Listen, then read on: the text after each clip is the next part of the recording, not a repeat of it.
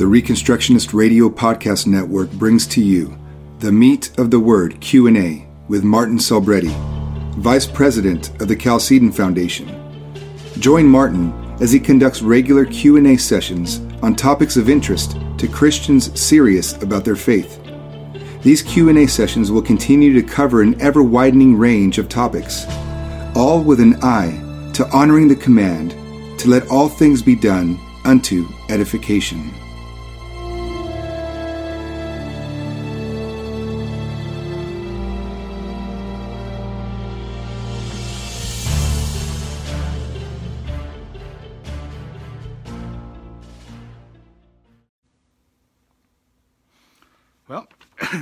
See that we are live again here on December 30th, 2018, our last Chalcedon Q&A, be the word for the year 2018. I'm Martin Selbrede.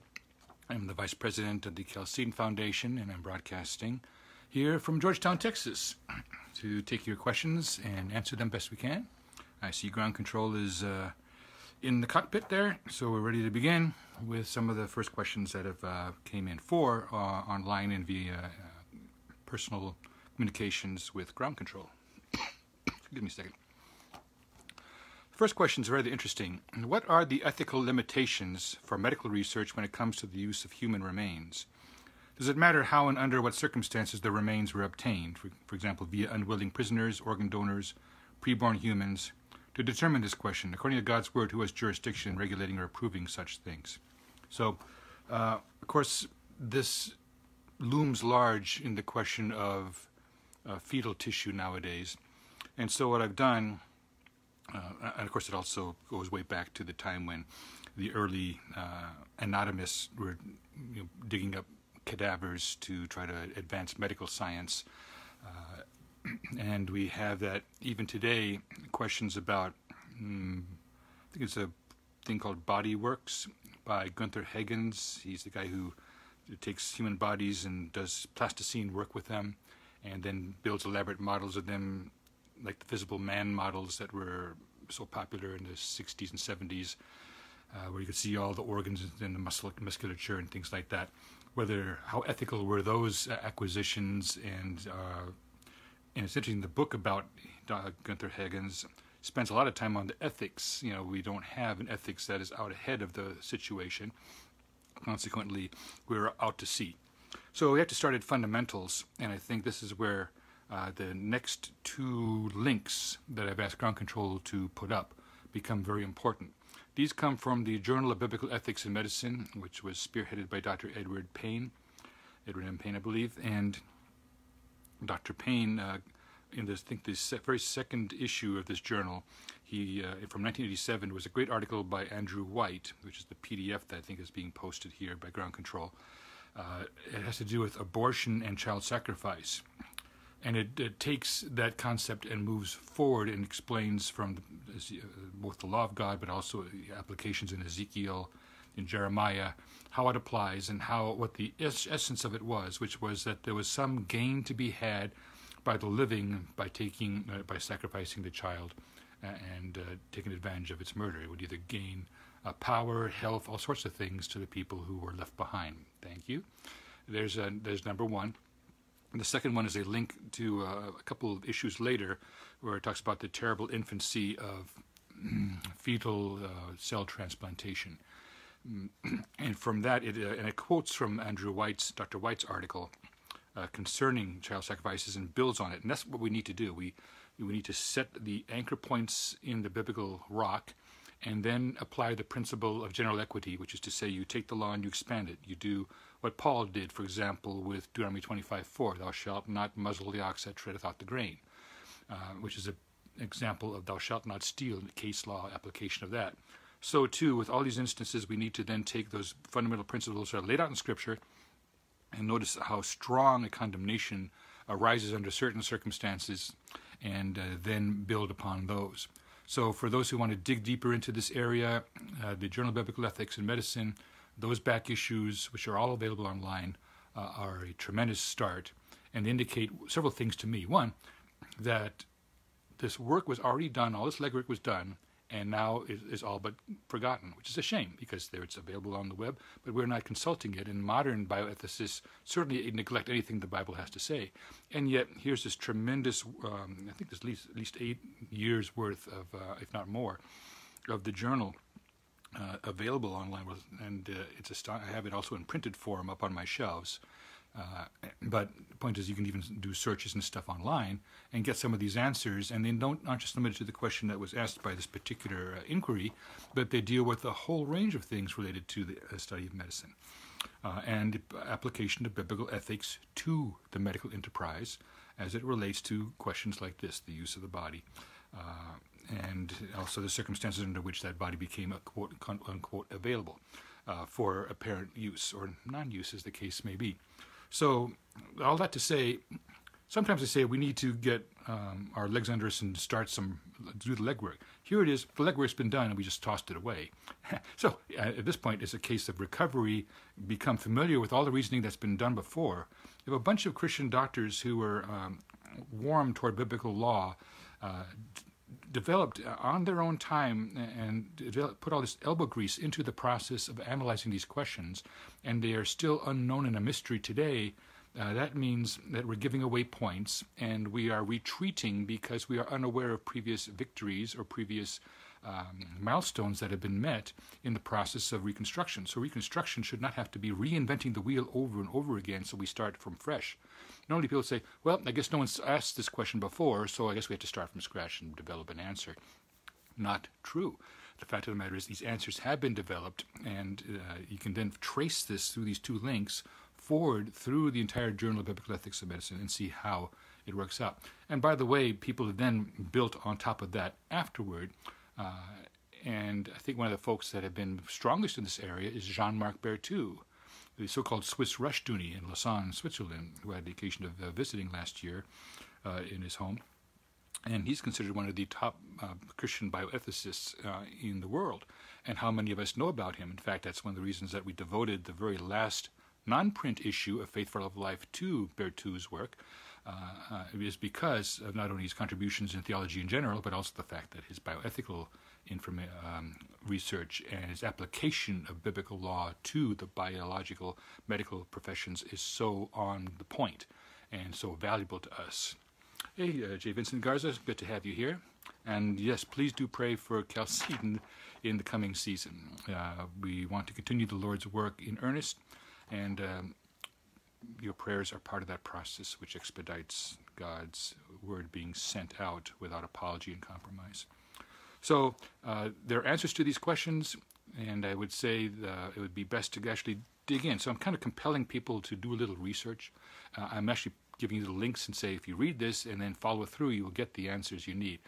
But we don't want to continually reinvent wheels because then the habit is someone else has to reinvent the wheel.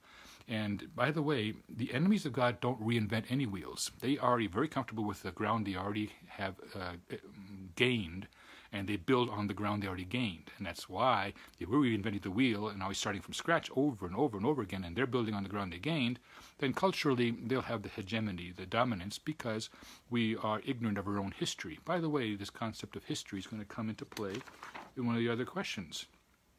A third question coming up. So uh, we'll talk about the importance of knowing where you came from, because then you know where you ought to be going. And you don't want to uh, be unaware of what happened before. This kind of became a tragedy opening verses of Exodus, remember?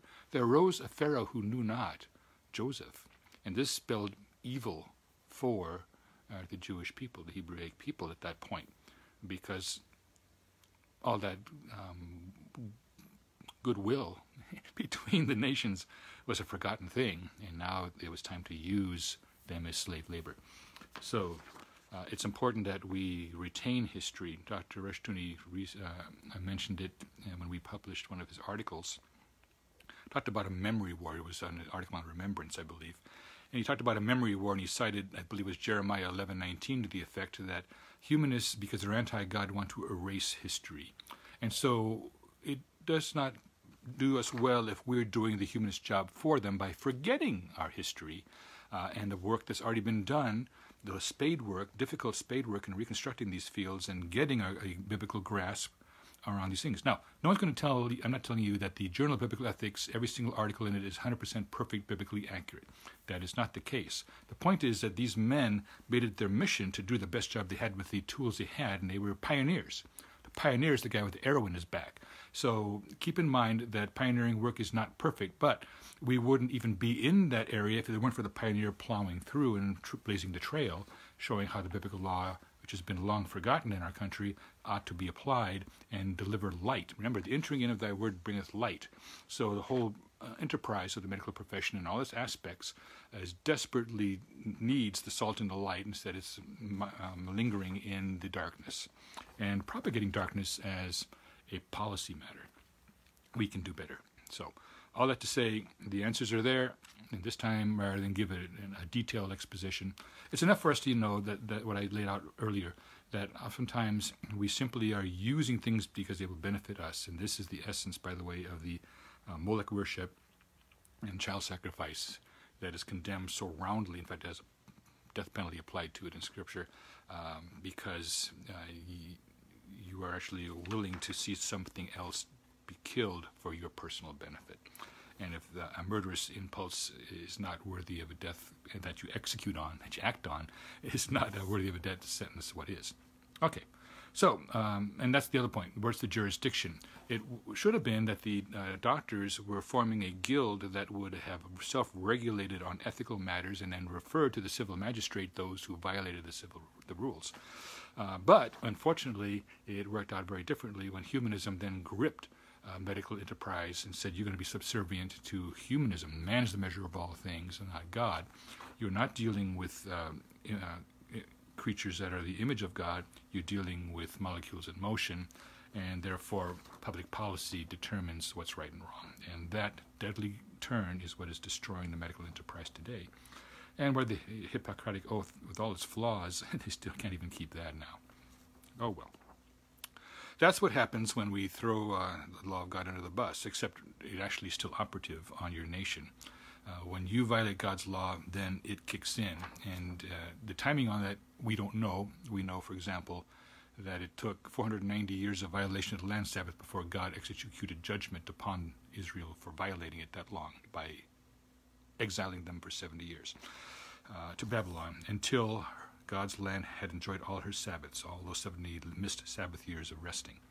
So we never know what the time of visitation is going to be, except that God is long suffering, and uh, consequently, He's giving us space to repent. Are we using that time wisely? This was the problem that's expressed about Jezebel in, in the Revelation um, letters. I think Thyatira said, You tolerate uh, thy wife Jezebel. I gave her space to repent, but she wouldn't. So when God uh, gives you opportunity to repent, that is time that you need to improve to do the right thing. Modern medicine is not doing any such thing. And modern man, of course, is simply skating closer and closer to the judgment he richly deserves. And judgment, therefore, will have a twofold purpose it'll purge out the evil and it'll reestablish the good. But it'll be God's doing, it won't be a revolutionary act of human beings. So let's go to the next question, which is interesting. When the Bible says, Consider it all joy when you face trials, etc., how is this different than the idea of mind over matter? So consider all joy when you face various temptations is in James 1 2. And the point of that text we should also uh, make clear. Let's um, examine it. Uh, it's ends with a semicolon, which means it's really a continue. It's a single sentence that keeps going because then it continues, knowing this that the trying of your faith worketh patience, but let have patience have her perfect work, that ye may be perfect and entire, wanting nothing. Then it continues, if you let anyone lack wisdom, let him ask. So you see that there's a purpose. It's not a mindless, abstract, let's just be joyful because of temptations or trials, or the testing of our faith. It's rather unto a particular purpose it's uh, and that's important. It's couched in a certain phrase, and there's a similar parallel given in uh, 1 Peter 4, 13.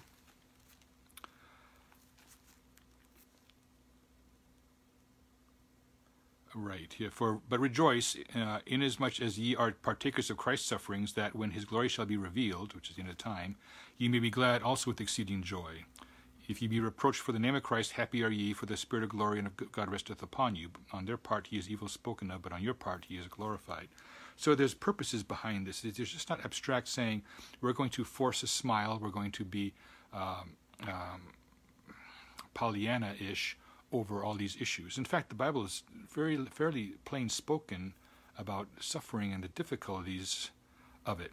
Uh, Psalm 88 is almost an ode to suffering and being uh, oppressed even by apparently God Himself because God here in that psalm is testing us with His eyelids. It's one of the most interesting verses in Psalm 11.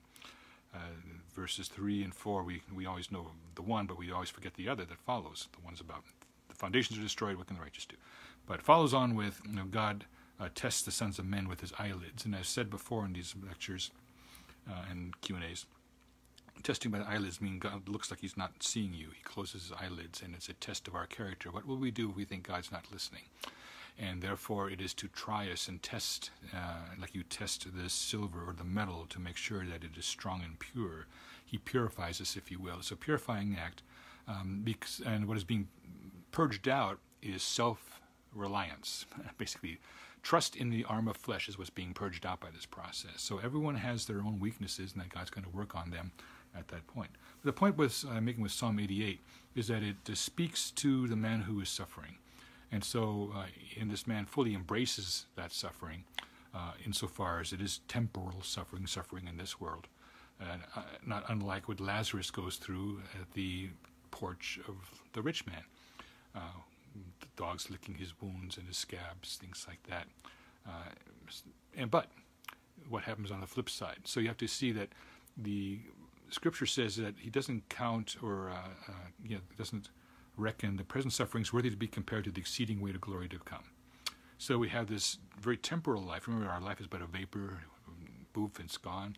But the temporal, the eternal side, the things that really matter, are forever. And so he says the brief period of suffering is not to be compared to the eternal weight of glory to come. And so all these things are really a way of assessing or framing a, a matter like human suffering now, even when you're in the midst of it, um, in fact, that actually is um, an interesting point. I think it's in Hebrews 10:34.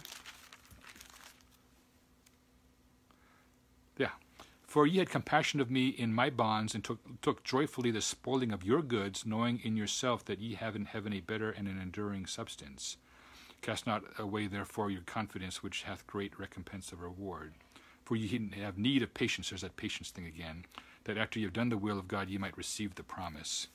So here it is that uh, uh, the same concepts are being um, played out in terms of, uh, and you see there's all sorts of things are being brought to the table. It's not just an abstract, uh, put on the happy face, don't put on the sourpuss when you're suffering. Uh, and Jesus kind of says something parallel to this when he says you should wash your face. Uh, might be elsewhere also. Wash your face and don't dis- disfigured when you're fasting and looking all um, graven and, and, shrunken in in your countenance, but um, don't hide the fact that you are doing so, that you're fasting, rather than making it ostentatious. But back to the notion of uh, literal suffering. If you're suffering, um, then the joy is something to be reckoned or counted. That means it's not that you're to be joyful in it, but that you're to count it a joy uh, so it's a little bit different. It's actually a, an act of will, but not in the sense that the questioner says about mind over matter, saying I'm going to force myself to enjoy this torture or this horrible thing happening to my family. It's not to be joyed in because we should take no joy in evil being done to anybody less of all ourselves. However, that the thing that it's going to be done is that is this everything that is designed to um, stall and derail the kingdom of God actually serves to make it move faster forward. And this is true not only at the large level, but at the individual level. Whatever uh, the devil thinks he's throwing at you uh, to stall you and to uh, harm your faith and your faithfulness, uh, used properly, can actually then accelerate you uh, in your mission and the purpose of your life.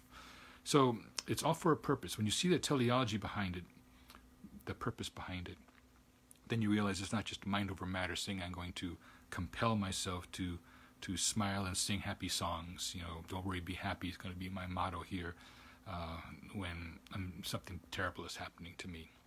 Uh, no, that's not what these countenances. These are all have a purpose and a teleology and a context to these verses, and it's not a matter of mind over matter. Um, if it was that simple, then Jesus wouldn't have made the comment about, well, if uh, you know, spirit is willing but the flesh is weak. Um, it, it's not so easy to overcome the matter, right? But it's more to this. It's that all these things point out that even uh, whatever is attempting to slow down and put a brake upon the kingdom of God actually will expedite its moving forward. Hey, Dan, good to have you here. All right. So, not mind over matter. It's a whole different thing, and the context in James 1 2 uh, makes it clear that this is a very different thing. By the way, I guess you can go all the way back to um, the Beatitudes. I think it's 512, Matthew 512, where we have a, hint of this concept there. Rejoice and be exceeding glad, for great is your reward in heaven. For this has to do with when men revile you, persecute you, shall say all manner of evil against you falsely for my sake. Rejoice and be exceeding glad, for great is your reward in heaven. For so persecuted they the prophets which were before you. Now, this is basically to say you're in good company if you're suffering for righteousness' sake.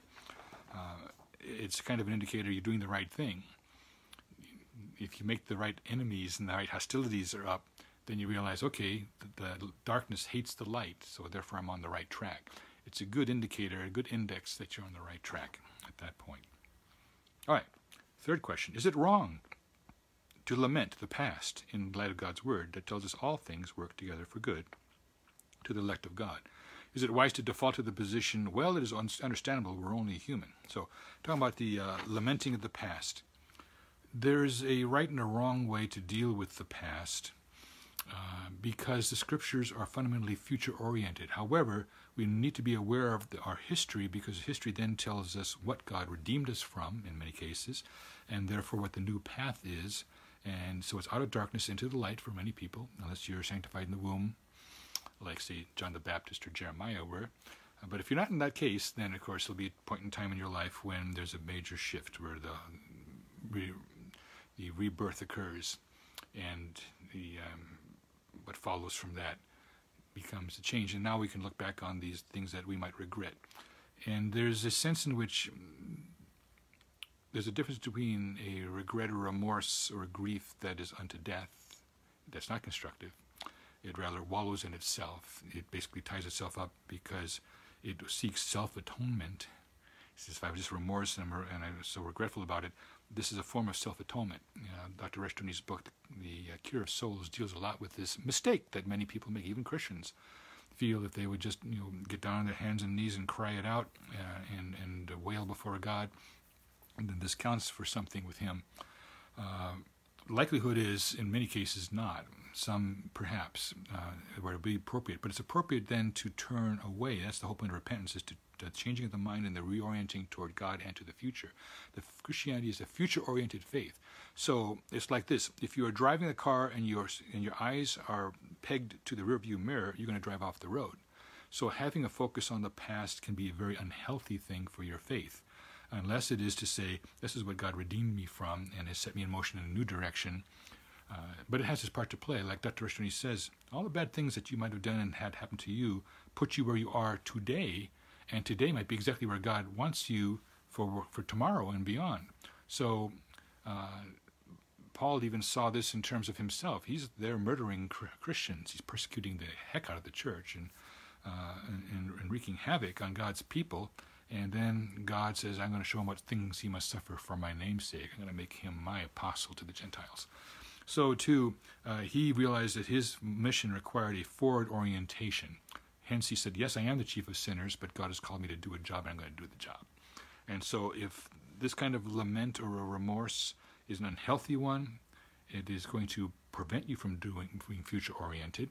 And therefore, the victory note that is the whole point. You know, this is the victory that overcomes the world. Even your faith is lost in the shuffle because now we're attempting to do self atonement through remorse. There's a difference between um, remorse and repentance. They're different concepts uh, Dr. Rushdoony did a fascinating discussion of the um, rich man in his conversation with Abraham, what constituted his past and what he had to say about it. And the man basically had not a repentant bone in his body. Uh, in fact, he was indicting Abraham and God for every single thing as he makes his comments. He's he's saying, you know, why don't you um, let Abraham put a drop of fi- water on his finger to touch to my tongue? Such a teeny, teeny request. How could you be so stingy? You know, to not. I would have done that for you, right? And then the point says, you know, uh, I would have uh, didn't have enough knowledge. If someone came back from the dead, then my brothers could be warned. I am actually more interested in my brothers than you are, Abraham or God, because I just want to send Lazarus back to warn them because they don't have the warning they need, and you're depriving them of the warning they need. But Abraham fires back. They had the law and the prophets. They have Moses. They don't need if someone comes back from the dead. And he informs them if they don't believe the law and the prophets, they're not going to believe either if someone comes back from the dead. So, uh, what happens, I'm telling, telling you the story uh, about the rich man to show that when you are in a remorse frame of mind, you are framing everything incorrectly. And therefore, you cannot build a life on an error, on a falsity, on a falsehood, on a bad foundation of sand and of um, uh, indictment of, the, of righteous Abraham and God for that matter. So, uh, whether it's understandable or human, remember we are to be uh, mindful who's the big player in the picture? What's going on right now in my life? Am I the big player or is God the big player? Who's going to overthrow whose approach? You know, it's kind of silly to think I am going, my way is going to be the way, and God can take a hike. It doesn't work that way. God's way is the only way that will prevail, uh, and God's will will be done on earth as is in heaven. And if I am with the program, that's great. I can be part of that, and I can be part of the train of the glory that follows Him which is one of the greatest things that a creature can do, is to um, be there to sing the praises of his Creator and Redeemer. But if I decide I'm going to pull the other direction, then, of course, I am unwillingly going to glorify him anyway. The wrath of man shall praise thee, and the residue of wrath thou shalt restrain, which is from Psalm 76, verse 10. Uh, nothing that we can do to try to, to mar the image of God is going to ultimately work because uh, God overthrows it and overturns it and bends it to His will anyway. So, uh, uh, lament, lamentations. Remember, even that term refers to them lamenting a leader who um, made some a classic mistake, which was Josiah, doing a preemptive war against Egypt, and therefore they lost the most righteous king they ever had, and they were just two generations of kings away from exile. So, in that sense, uh, you can see that they had this wonderful start in the kingdom of God, and then they spurned it all, and they spoiled it, and they defiled themselves. As pathetic and sad. So, uh, but then the point is when you grasp that you've done something terrible, you need to make the restitution where appropriate, and you need to then focus on what's doing what's right. It's not just to stop stealing, but to earn money and support yourself and help others, right? Lay off the theft, of course, but then to become productive is a twofold thing. So it's not enough just to stop with the negative, it's also to start doing what's right.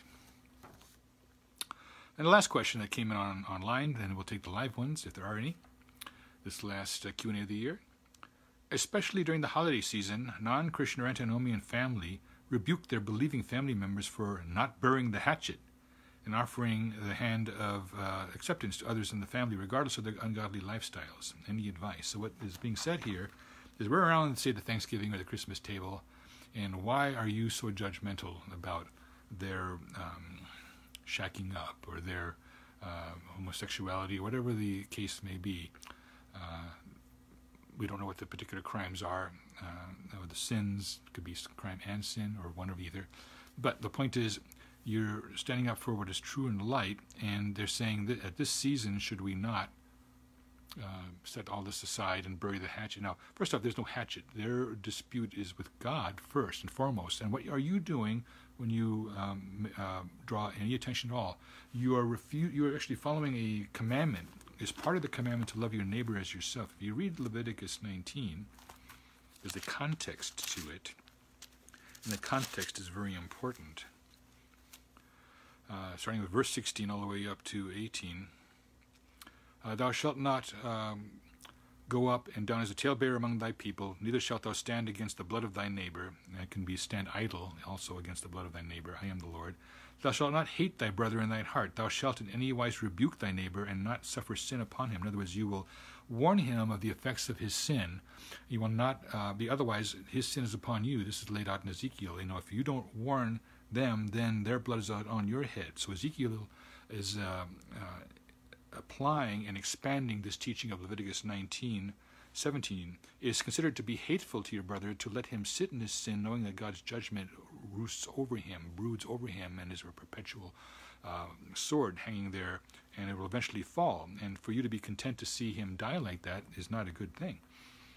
So uh, you will uh, shout in any wise means absolutely under no circumstances will you fail to warn him and rebuke thy neighbor and not suffer sin upon him, not allow uh, the sin to persist, at least not correct it. Now, when it's to be done once, there's no nagging, as I always say. It's not a matter of hang, hang, bang, bang, bang. They need to know, but they need to know once, and that suffices to warn them uh, that God has spoken into their life at that point. Verse 18 Thou shalt not avenge nor bear any grudge against the children of thy people, but thou shalt love thy neighbor as thyself. I am the Lord. So this is all one continuous passage. So let's assume that they have been warned. And of course, at this point, uh, you are, if you're in that family situation, uh, the warning has already stood. You're not going to withdraw it because it's still a present concern, a um, clear and present danger to be walking askance from God and walking defiantly to Him. Uh, you're in a bad way at that point. At that point, we have verses like the famous one that uh, John Edwards preached. Sinners in the hands of angry God is based on a passage in Deuteronomy. Their foot shall slip in due season. Right?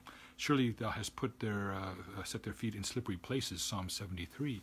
So these concepts come together and say, I, I want the best for you, and this is why I have warned you. Uh, and so now the question is, to what extent is there a problem in celebrating a, a feast with family? Because you're saying, what's more important, family or God? Is it really a choice between the two? We know at one time in history it was. For the Levites, they had to choose between our brethren or what God requires, and they chose God over the brethren, uh, which God saw in a very positive light, even though it was very, very grim for the, the brethren of the Levites, their fellow tribes members, who the Levites took the sword against for having um, maligned the word of God and the law of God so totally there at the foot of the mount. So there's a lot to be said in these regards. But there's no the hatchet that exists is not between you and another family member. The hatchet is God's concern with them. Now, if you've already warned them, then you can certainly be at peace. Because at that point, I think you're closer to the frame of mind uh, Paul says, uh, so much as it lies with you, be at peace with all men.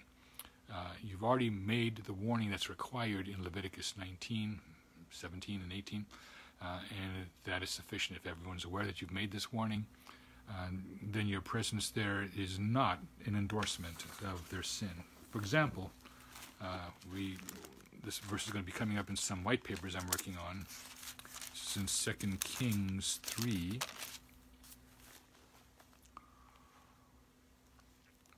Uh, verse 13, they bring, uh, there's Jehoshaphat, who's king of Judah, but there's also uh, the bad guy uh, sitting there, Ahab.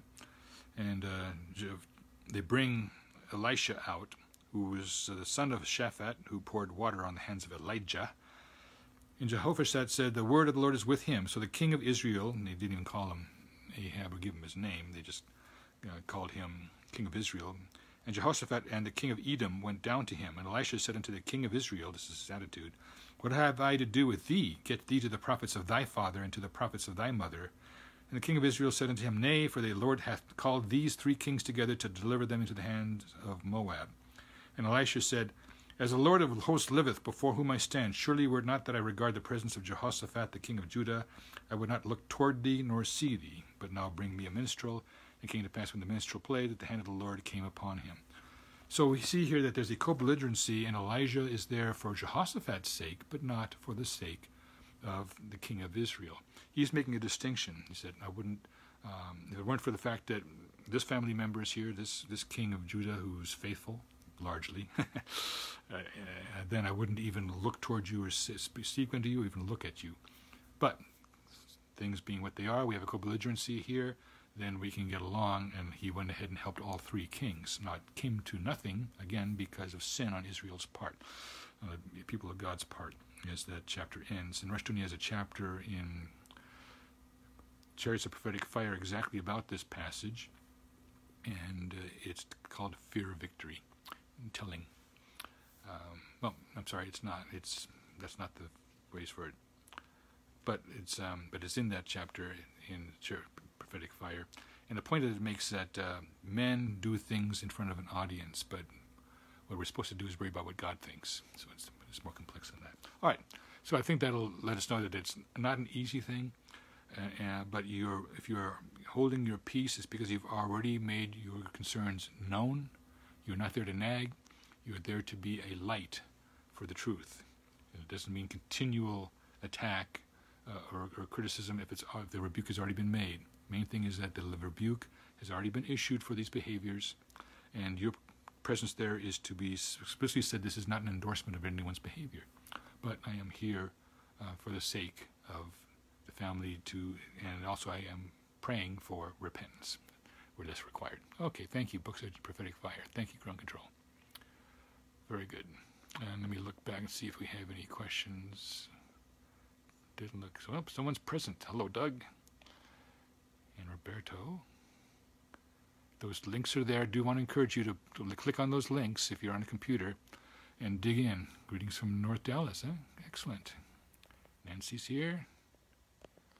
Appreciate that. Wishes. Yes, that remember thing is very, very good. Well, at the moment, we do not have any no questions so far. It's one of those quiet days. And of course, we kind of expected that because it's the end of the year.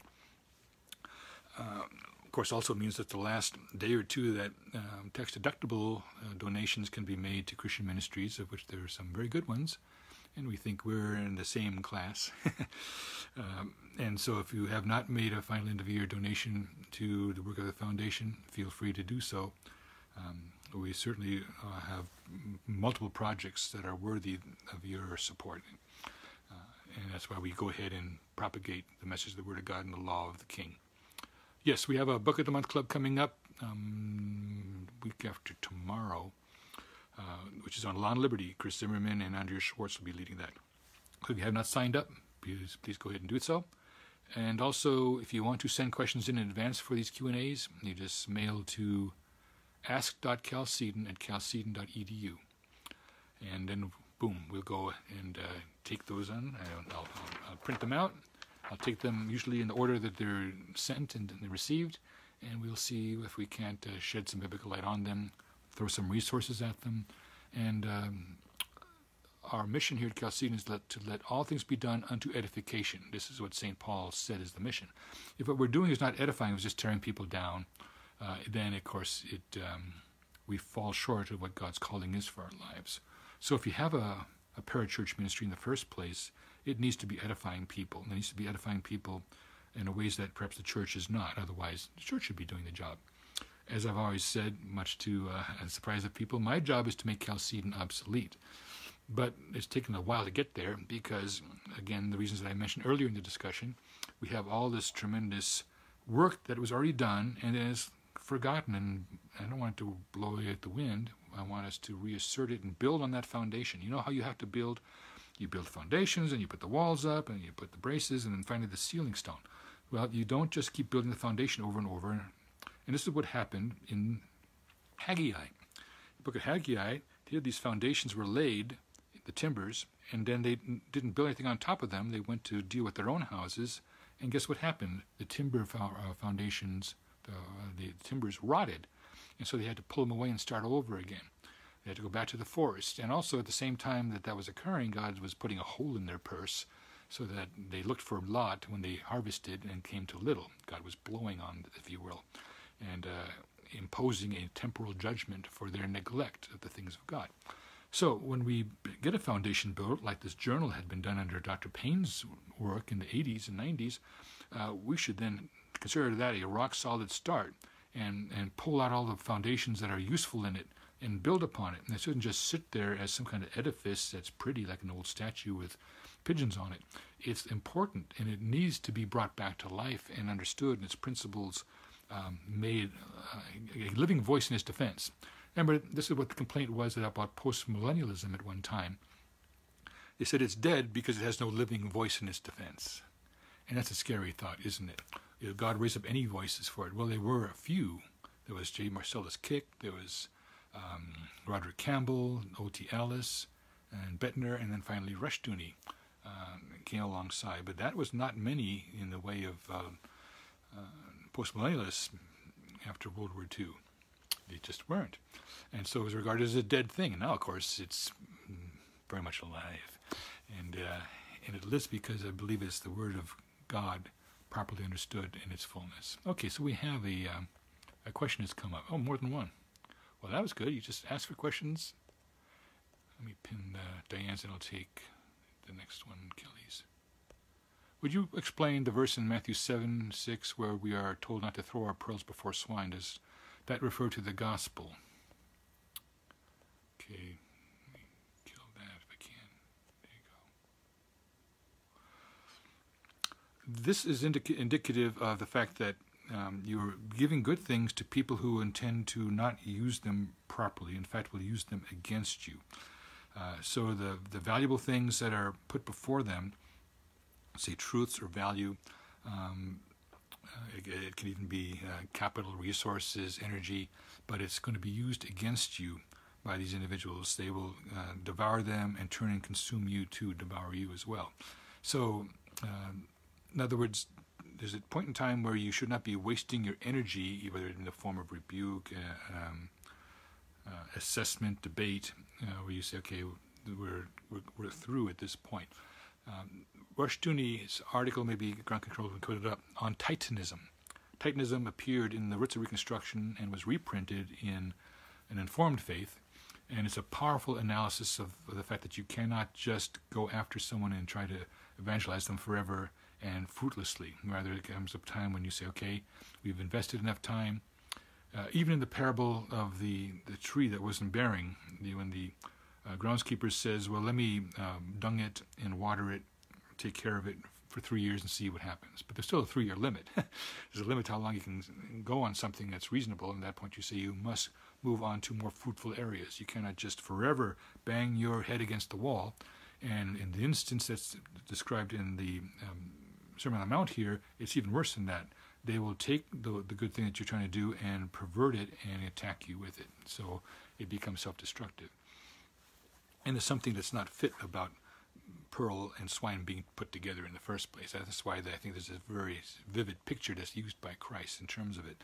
Now, obviously, you want to get the personages right. You don't want to suddenly declare, well, I think you're a swine, and this is kind of going to be a pretty good conversation killer to start with. So there's an appropriate way to be. Um, so winsome is the phrase uses is used. Gracious in speech. Your speech can be uh, salted with grace um, but it's uh, seasoned with salt, etc., etc., and gracious. Um, and we should be men of peace at all costs. But then we also must say there's a point in time when we don't continue to spread the word of God or some good thing related to it to someone who's going to abuse it and hurt us with it. And that's that's the main point. That there's a limit to how far we can go, and men must recognize that we are not God. See, God has no such limit as being described here. God can, in fact, uh, throw a pearl before swine and convert the swine into something else. Um, so it's not a problem for God, but it is a problem for us. so when we have someone who has this kind of an, an attitude that is reflecting such strong language by the Lord, uh, it's indicative of someone who is absolutely abusive and evil and wicked, um, and he is in desperate need of conversion from God but that's going to be God's doing and not yours by continuing to nag them and, and, and throw the pearls. And yes, it can refer to the gospel to a certain point. Uh, that means that there's strategy and tactics applied when you are in a very severe persecutorial situation. If, if people are being persecuted for saying, even saying they're a Christian, then you're going to be have to be prudent. You know, a wise, a prudent man, also rendered a wise man, concealeth the matter according to the Proverbs. There's a time when you don't blast it out of your mouth. There's a time when you might conceal it. and therefore you have to assess the situation tactically and determine is this wise or not wise based on what I'm facing here. And so it takes wisdom. If you don't lack the wisdom, then we go back to that verse we're looking at James 1 5. It continues saying, If anyone lack wisdom, let him ask of God, and he will richly give it to us. The problem is that we don't often pray for wisdom. We pray for a lot of other things, but not the wisdom. Okay, Kelly Asks me pin the comment so I can pull it up. Is verbal abuse and antagonism to the Christian faith between an unbelieving spouse and a believing spouse enough for grounds for divorce? How can someone who is concerned about the poor and antagonistic example of an unbelieving parent protect their children? How much is too much? Okay. Uh, so the question then is if it is a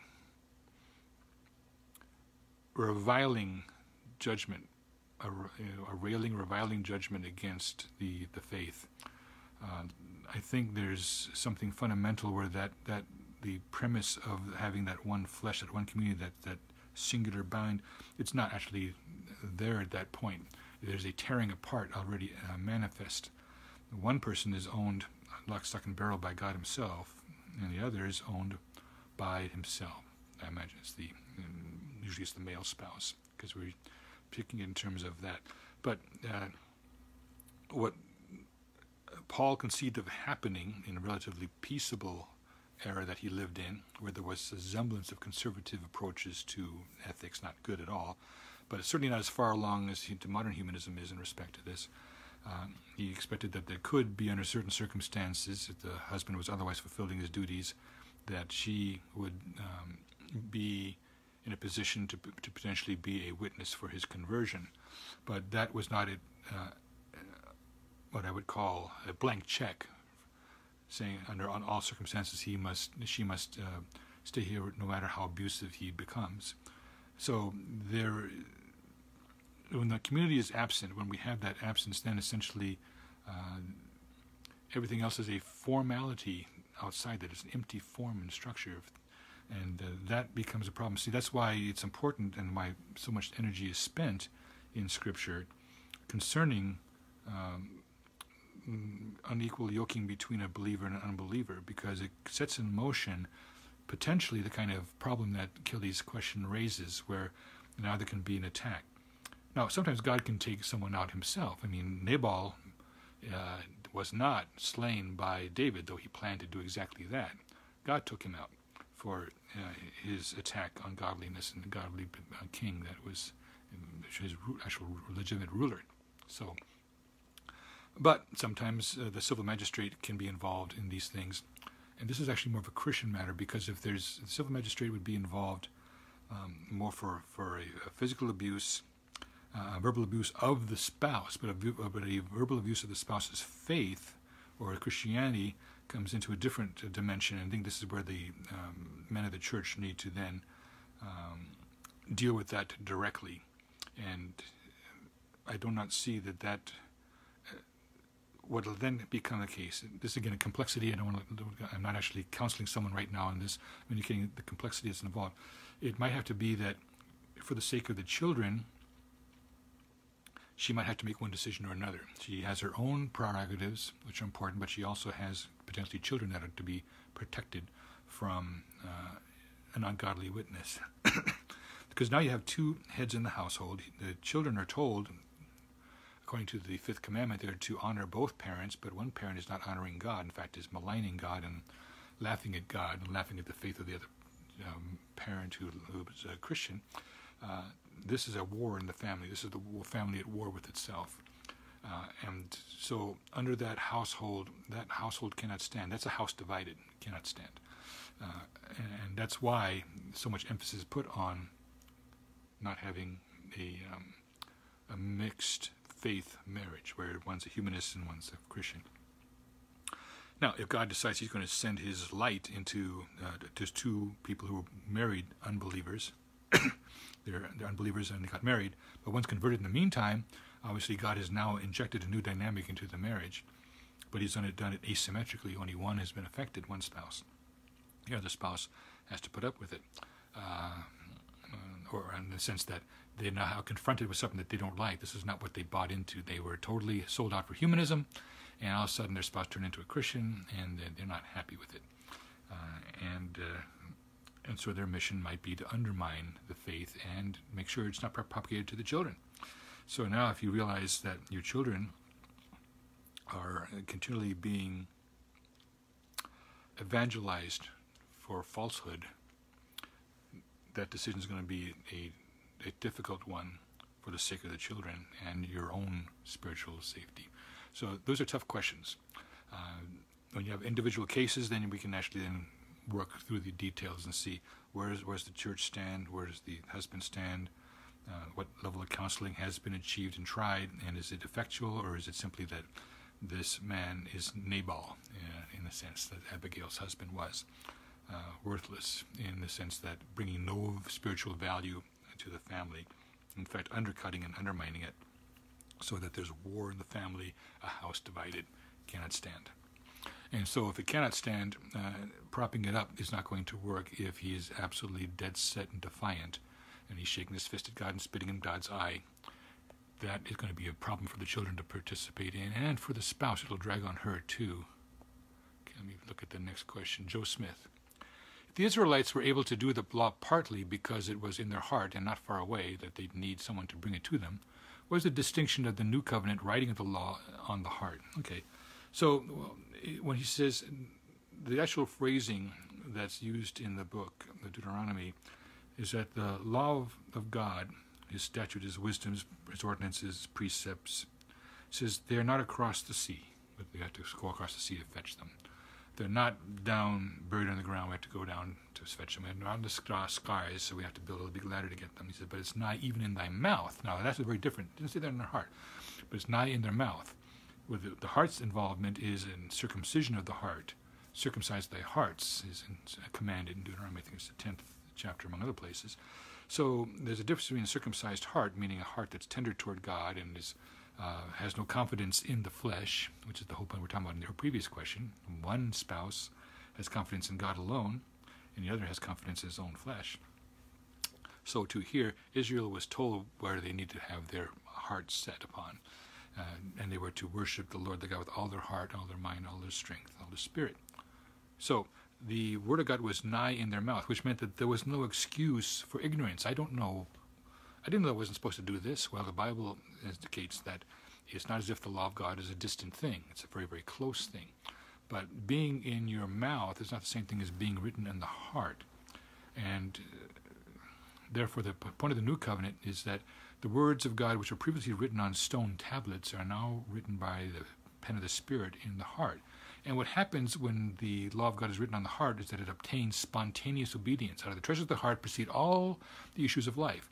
And so when God, upon your conversion, writes the law of God on your heart, then your reference point is to the words. And so the Holy Spirit quickens the law, which is written in words, in your heart, and that you obey it as a consequence. It comes from internally as opposed to externally imposed upon you. It comes from within. So that's what the whole point is. Uh, it's sometimes wrongly stated that all people have the law of God on their heart, in their heart, written in the heart.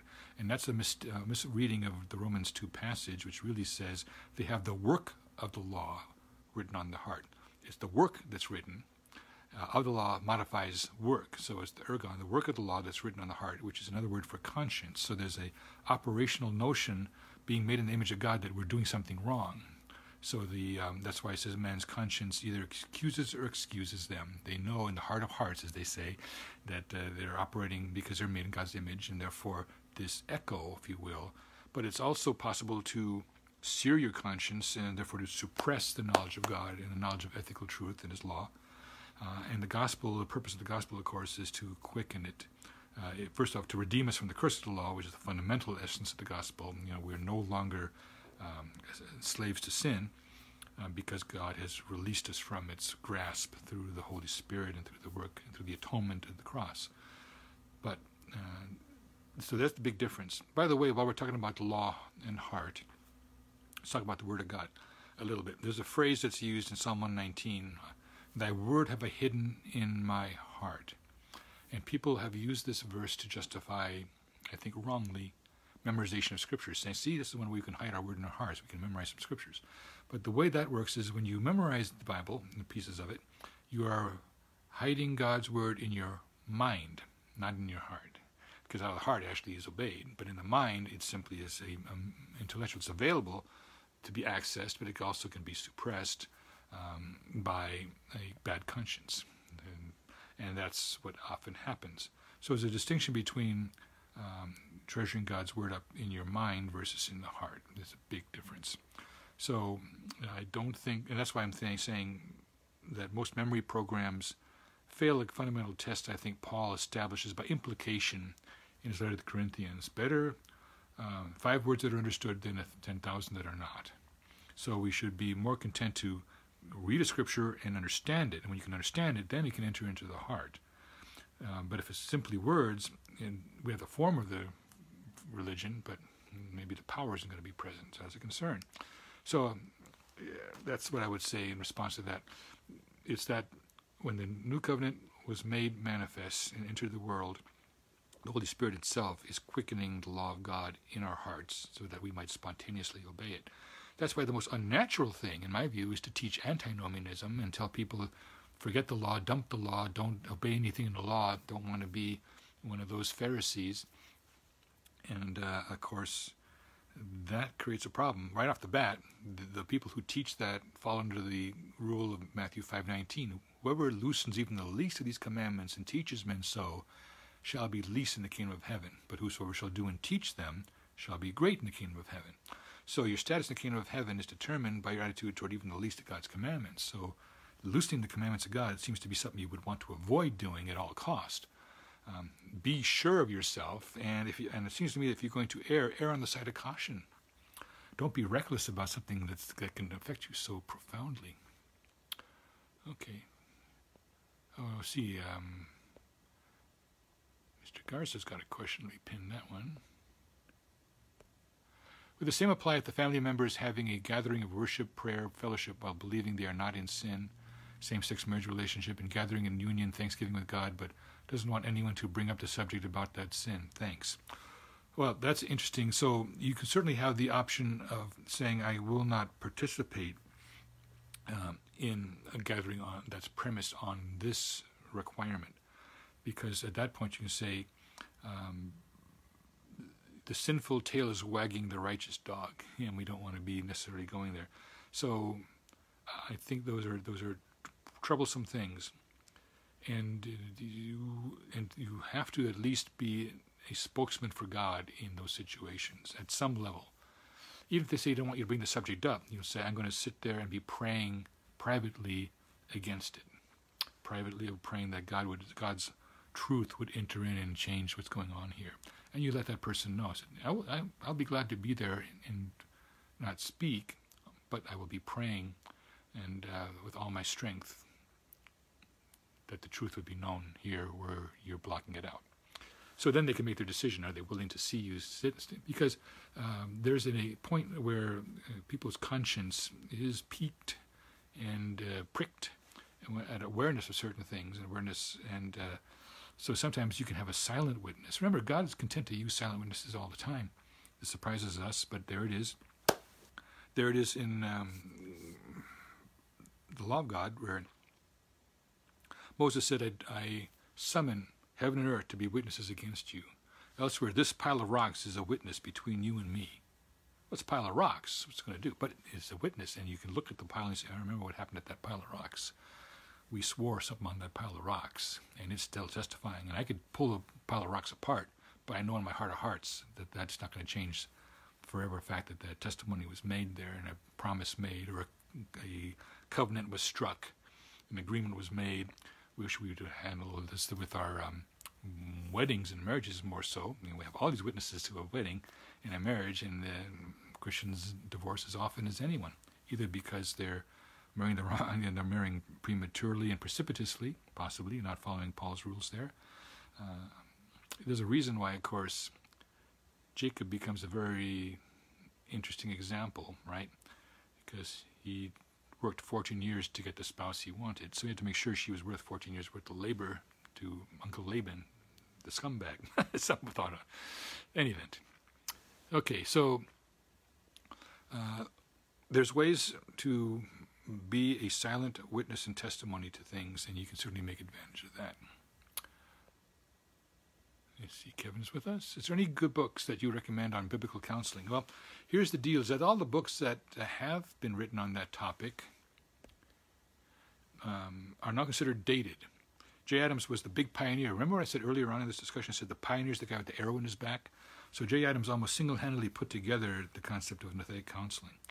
And so now it's very easy for us to attack it because we know a bunch of things that where some of its weaknesses, some of its overstatements, some of its simplifications have shown to be oversimplifications. And so what then happens, unfortunately, is that rather than taking everything of value that he developed, we kind of route away and say, well, we want to stay far, far away from Jay Adams. And we now he's been, we, we fling imprecations upon his work, and I have his library here. At the time, no one else was doing that kind of work. So one has to say, all right, uh, man has not changed since Jay Adams wrote these things. So what, what, what were the mistakes? And are we using the scripture to analyze these things? Are we using an external testimony, a humanistic uh, framework to judge Jay Adams? I think Jay Adams's work should be judged by scripture and by uh, wise counselors who are sold out on the use of scripture for counseling. They're the ones who would be in the best position to say, Jay got this right and got that wrong. Jay made a tremendous contribution here and he did a tremendous damage over here. That'd be a fair way to do it.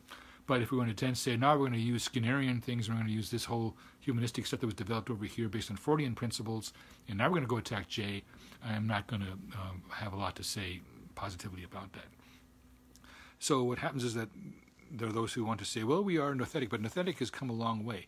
Well, the question is, in what way has it meandered? Has it meandered closer to Scripture? Has it meandered farther away? Is it just kind of maintaining its distance, detached contact, as they call that? That's the question. So uh, that's the problem, is that the one guy who was the pioneer, we have not yet had a solid biblical um, reassessment of his body of his work, his tremendous opus work, and that's what he was. He was that was a big deal for him and what he would dealt with. Uh, and I think we have not done right by that legacy. We don't do the right by the legacy if we simply adopt those old books exactly as they are because they are not perfect and the imperfections in them could be harmful. But that doesn't mean that you throw all the books out. We say we need to go through them and see what uh, did he get right, what did he get wrong, what do we know now that he was not aware of at the time? Because the world was a very different place in the 70s when he started to in the 1670s when he was developed this stuff. Now we have all sorts of things that are uh, in our culture that were not even evident back then, and there's awareness of certain forms of trauma and its implications, even biologically, that were not known then. And he would have then said, "Oh, now that we know these things, we should then apply these better truths." Remember, the whole principle of the Puritans was we would go with our understanding of Scripture as we have it, or as God might shine further light upon it. So now that we have some potentially further light to shine on Jay Adams approaches, uh, we can say, okay, here's where he got it right, here's where he got it wrong, here's where we need to then uh, take the spirit of Jay Adams' approach and correct this letter of it where it failed of the spirit because of ignorance of certain things, um, not being biblical enough. It's, it can't be faulted for being too biblical, or else that would not be a flaw, that'd be a bonus. But uh, that would also have to take into account all the other things. Because mankind is a very complex creature, and when man has serious problems and needs counseling, then uh, it's not necessarily true that there's a safety in a multitude of counselors if they're all giving advice that is uh, at odds with Scripture. It needs to be scriptural. Here's another um, question by Gil Anaya. Are people in the millennium souls or people still alive in the book of Revelation? Well, that depends on your interpretation of the 20th chapter of Revelation. Um, Kliefoth, Warfield, Milligan, Rushdoony, myself, Boettner finally uh, by 84, we took to the view that the 20, that the millennium is actually a state of being. It is a picture of the intermediate state where the, the soul is disembodied prior to the consummation when the soul is reattached and reunites to a body, new body. Uh, and so that means that Revelation 20 is a parallel to Revelation 6 9 through 11 and Revelation 6 12 12. It uh, talks about, and Revelation 6 talks about, I saw the souls of them who were beheaded for the testimony of Christ, and they were given white robes under the altar of God, and they were told to wait a little season. So, um, looks like souls, because it's talking about souls there, can wear white linen. I don't know about any other color linen, but white linen apparently is very much legitimate to wear for your soul. And apparently they're identifiable, they have voices so you can talk. So, whatever the sukai, the, the soul is, that is exactly what is uh, present in Revelation 6. And uh, in Revelation 12 will be the same notion. So the millennium is not a period of time in the future, it's a place over our heads where all those who've gone, died in the Lord uh, from Adam forward all are. Uh, and uh, the millennium ends at the same time that the little season. See, that means that we live in the little season here. Little season is a time during which God's judgments are destroying and consuming the wicked. Um, so that fire from heaven that's depicted in Revelation 27 through 9 is the same flame that's depicted in Daniel 7. I saw the throne and the stream of fire coming down from heaven onto the earth. Uh, this is in a pictorial form of what Paul says in Romans 1 17, 18. The wrath of God is is being revealed from heaven, uh, from up there, uh, uh, against all unrighteousness of men. So the wrath of God falls like fire. Uh, fire is the standing picture for God's wrath and anger and judgment. Even in Second uh, Chronicles 34, 35th chapter, uh, the phrase in the English says, Great is the uh, rage of the Lord that's poured out upon us. But in the Hebrew, it says, Great is the glowing fire of the Lord that's poured out upon us. So it's simply a picture of fire. It's a picture of the uh, uh, wrath of God in action. And so it is in pictorial form in Daniel and in Revelation. It's in didactic, theological form when Paul describes it doctrinally in Romans 1 the wrath of God being revealed from heaven against all unrighteousness. And the purpose of it is to eventually purge out the world and purify it, to destroy all the wicked so there's none left. And that's the process that we're living in. So if you're sucking air now, as we say, you're living in the little season. And uh, if you die in the Lord, you enter from move from little season into the, uh, the thousand years of peace, if you will, where Satan can't get to you. Remember, in the Old Testament, Satan had access to heaven he was hassling um, Josiah, Joshua, the high priest, in Zechariah 3, you know, accusing him to God's face right there. Uh, he's in heaven accusing Job, saying, you know, skin for skin in Job 1.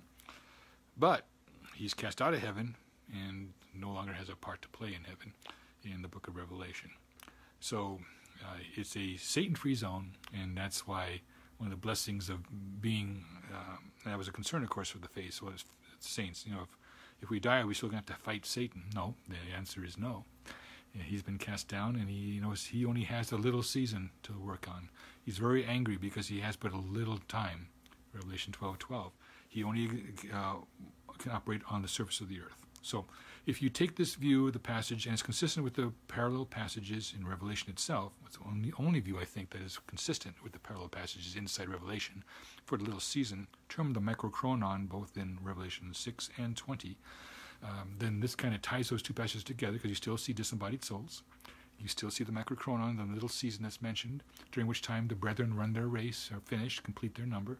All this is uh, makes sense. And so Boettner and Rushdoony finally saw the, the, value of that approach. Now, you won't see this in Rushdoony's commentary in Revelation when he wrote in 1970 because he was adopting what's called the Augustinian approach or interpretation of Revelation 20. But yeah, by 1994, he had different ideas about that and saw that the Warfield position had a lot to say for itself and was more consistent in many, many respects. So the answer is uh, the millennium is not something future, it's now, and the second you die, you'll enter it. And the millennium also will end because the at the end of history, the there's a tremendous change where the last enemy is to be destroyed. And like I say, and Warfield puts it so well, destroyed two ways.